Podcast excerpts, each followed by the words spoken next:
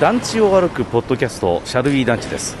えー、こんにちは。KBC の宮本圭介です、えー、前回からですね福岡県北九州市にある昭和31年に建ったまあ、ヴィンテージ団地を歩いておりますが前回は北九州市若松区にある UR 藤の木団地でした。で今回はですね、えー、JR に乗ってちょっと動いてきまして今は北九州市小倉北区にある JR 小倉駅前にいます。小倉駅って好きでね新幹線も止まる。それから在来線も鹿児島線と日豊線が入っている、まあ、大きなターミナル駅ですけどさらにそこに北九州モノレールがね乗り入れててこの乗り入れ方がすごいですよ。小倉駅の、まあ、駅ビル結構大きなビルで、えー、ホテルが入っててそれから、えー、ショッピングセンターが入っている大変大きな駅ビルなんですがこの駅ビルのどてっぱらに突っ込むようにモノレールが 入っていくんですよね。もうちょっと松本零士さんの銀河鉄道999のなんかどっかの駅みたいなそんな感じがしてます。ねえー、松本零士さんといえばね、えー、今年残念ながら奇跡にいられましたけれども松本零士さんがあ過ごした地この北九州でもありますで、えー、ここからですね、え今回はバスに乗って目的の団地に向かいたいと思います。大体ね、えー、時刻表で言うと12分ぐらいで着く団地です。それじゃあ行ってみましょう。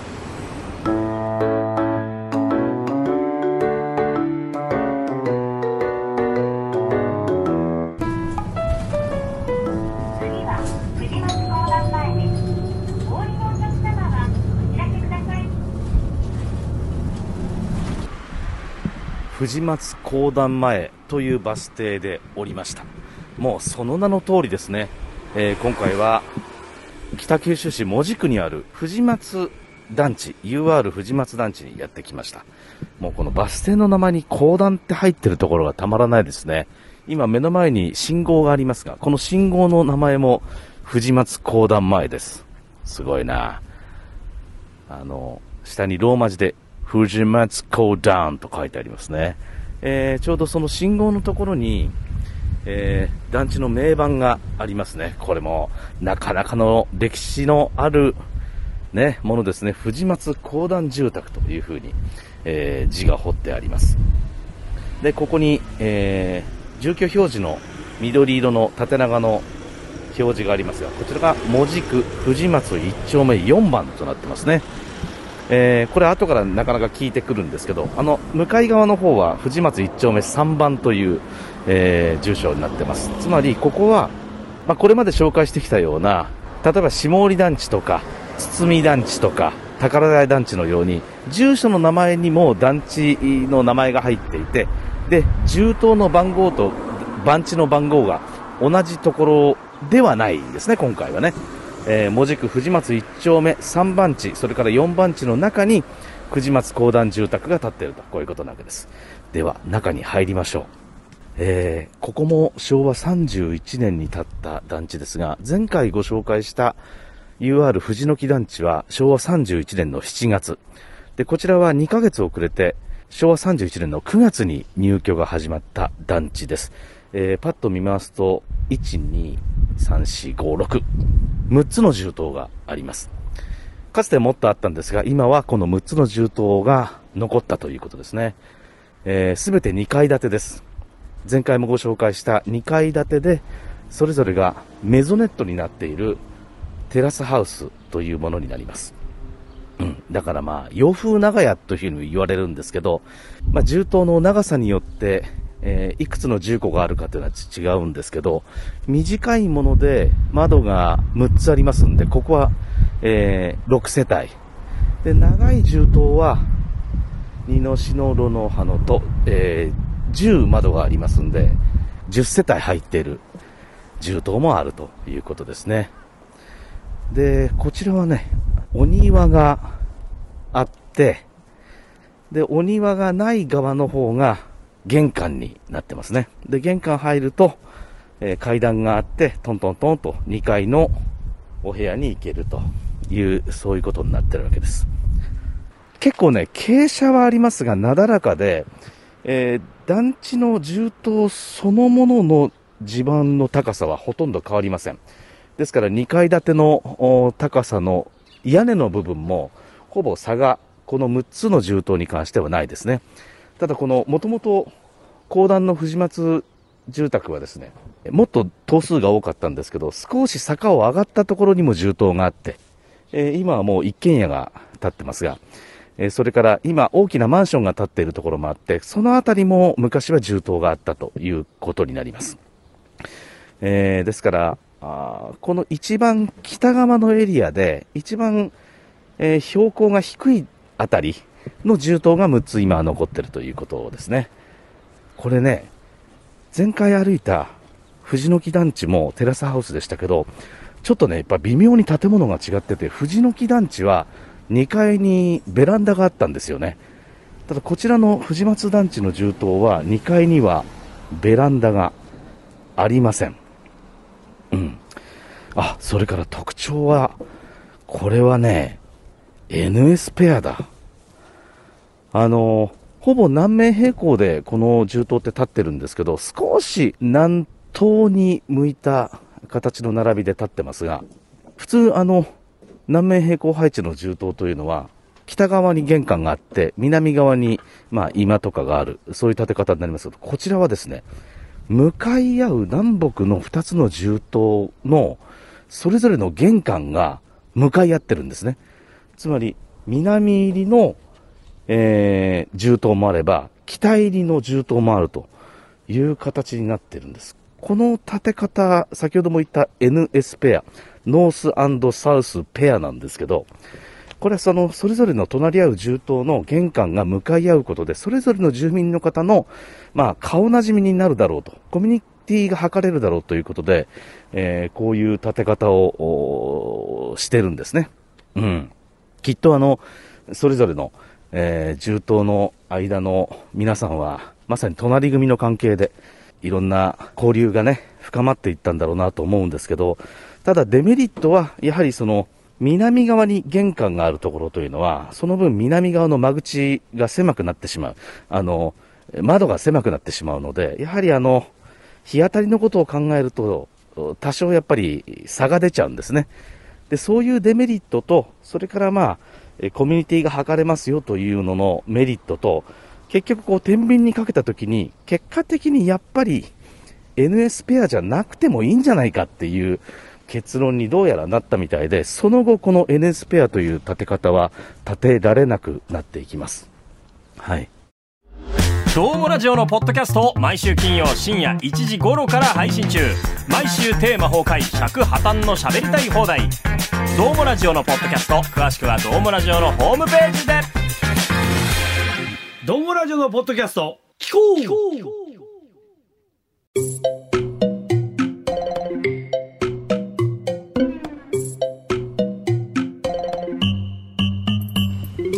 この藤松団地の銃刀番号が大変面白いんですけど、まあ、時々こんな団地あるんですが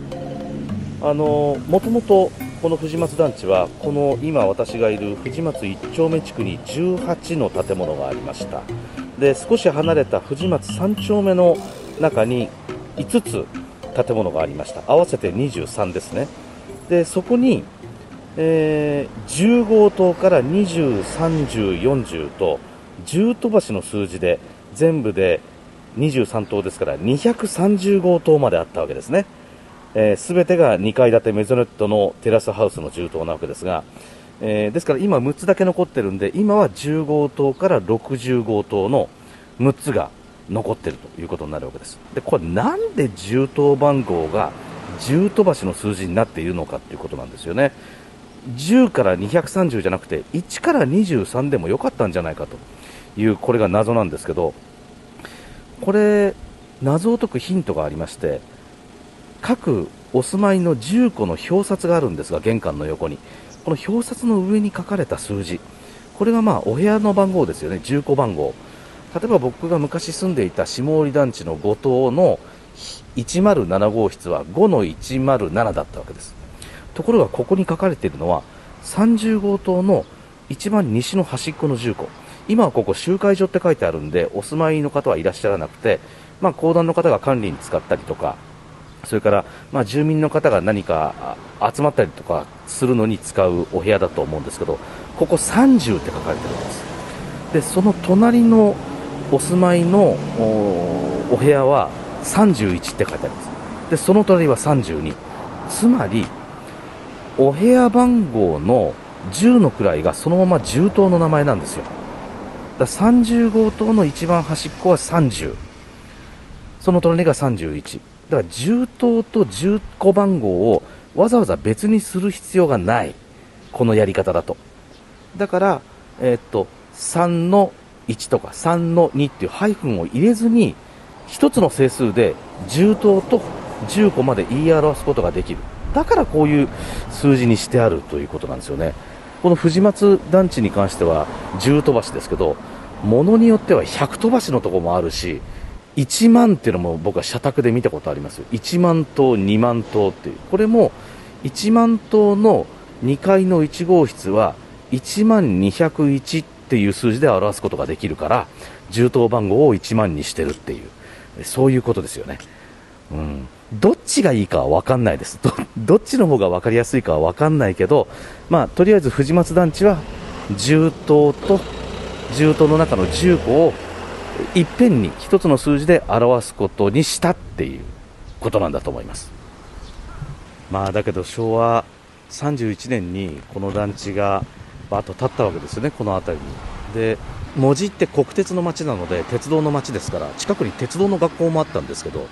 その国鉄にお勤めの方の、まあ、社宅といいますか、アパートもこの辺はいっぱい建ってたんですね。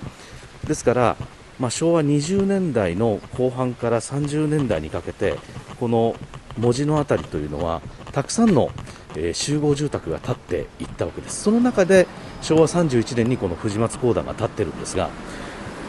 例えば国鉄の社宅とか、あるいは、えー、県の福岡県住宅協会というところが建てた埋葬団地っていう団地もすぐ近くにあったんですが全部で中層階なんです。4階建てとか5階建てのコンクリート建築。でもここはなぜか2階建てのテラスハウスが建ってるわけですよね。建てようと思えばこの土地に4階建て5階建ての建物建てられたはずなんです公団は。でもあえて2階にしたのはなぜだったかっていう風なのもここから先想像でしかないんですけどおそらく先に立った社宅との違いを公団は打ち出したかったんじゃないかって気がするんですその国鉄のアパートは、まあ、どちらかというと大勢の人に住む場所を提供するっていう一番の目的があったと思うので、まあ、限られた土地の中にできるだけ住む人を、まあ、詰め込むという言い方は良くないけど、まあ、住む場所を作った一方でこの公団住宅というのはこのテラスハウスにすることで、まあ、低密度ですよね。この広さの中にお住まいの方の人数は少なくなる。でもその分、お庭があったり、緑があったり、とっても豊かな生活がここではできたわけです。その違いを講談としては出したかったんじゃないかそんな気がするんですよね。当時昭和30年代に入居した方々というのは近くの社宅なんかと比べるともっとゆったり暮らせてたと思うわけですよ。うんそれ考えるとですね今この藤松団地も重棟が少なくなってですぐ隣にはもともと藤松団地が建っていたところの再開発で、えー、民間の大きなマンションが建ってるんですけどこれも多分時代なんですよね。再開発というのはできるだけ土地を有効に使った方がいいからこの敷地にどれだけまあ人が住む住戸を作れるかっていうことで再開発をしていくんだと思うんですけどこれでも今21世紀になって、まあ、これから、えー、だんだん日本って人口が減っていくわけですよね。人口が減っていくと単純に考えると住む人の家の数も少なくて済むようになっていくんです。だから人口が増えていく、それから経済がぶわっと成長していく中での再開発って、小さい団地から大きい建物に建て替えるのが再開発だったんだと思うんですが、これからのひょっとすると再開発というのは、大きいものから小さいものにしてその分豊かにゆったり暮らそうっていう形の再開発が今後出てくるかもしれない。そんな気もするんです。タワーマンションに住みたいっていう人も当然います。だけどタワーマンションよりももっと地面に近いところにこのテラスハウスのように自分の庭があって土いじりができて緑に囲まれてでも集合住宅で住めるっていうこういうテラスハウスの形の団地みたいなものが見直されていくことは今後ひょっとしたらあるのかなっていうのをちょっと感じますね。なんとなくこの2023年の、えー今昔建ったこのテラスハウスを見つめながら古いんだけどこれから先の日本の新しい形の集合住宅ってここにヒントがあるかもしれない。そんな気もしています。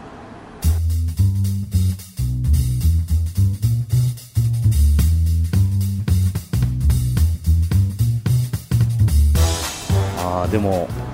残っててよかったね。これもいつまで見られるか分かりませんけどこれもなんかこう北九州市が賑やかだった頃のまあ、今でも賑やかなんですけどよりあの工業都市として元気が良かった頃の北九州市の記憶をこのコンクリート建築がとどめているようで、えー眺めていてとってもなんかあったかい気持ちになります。また来週。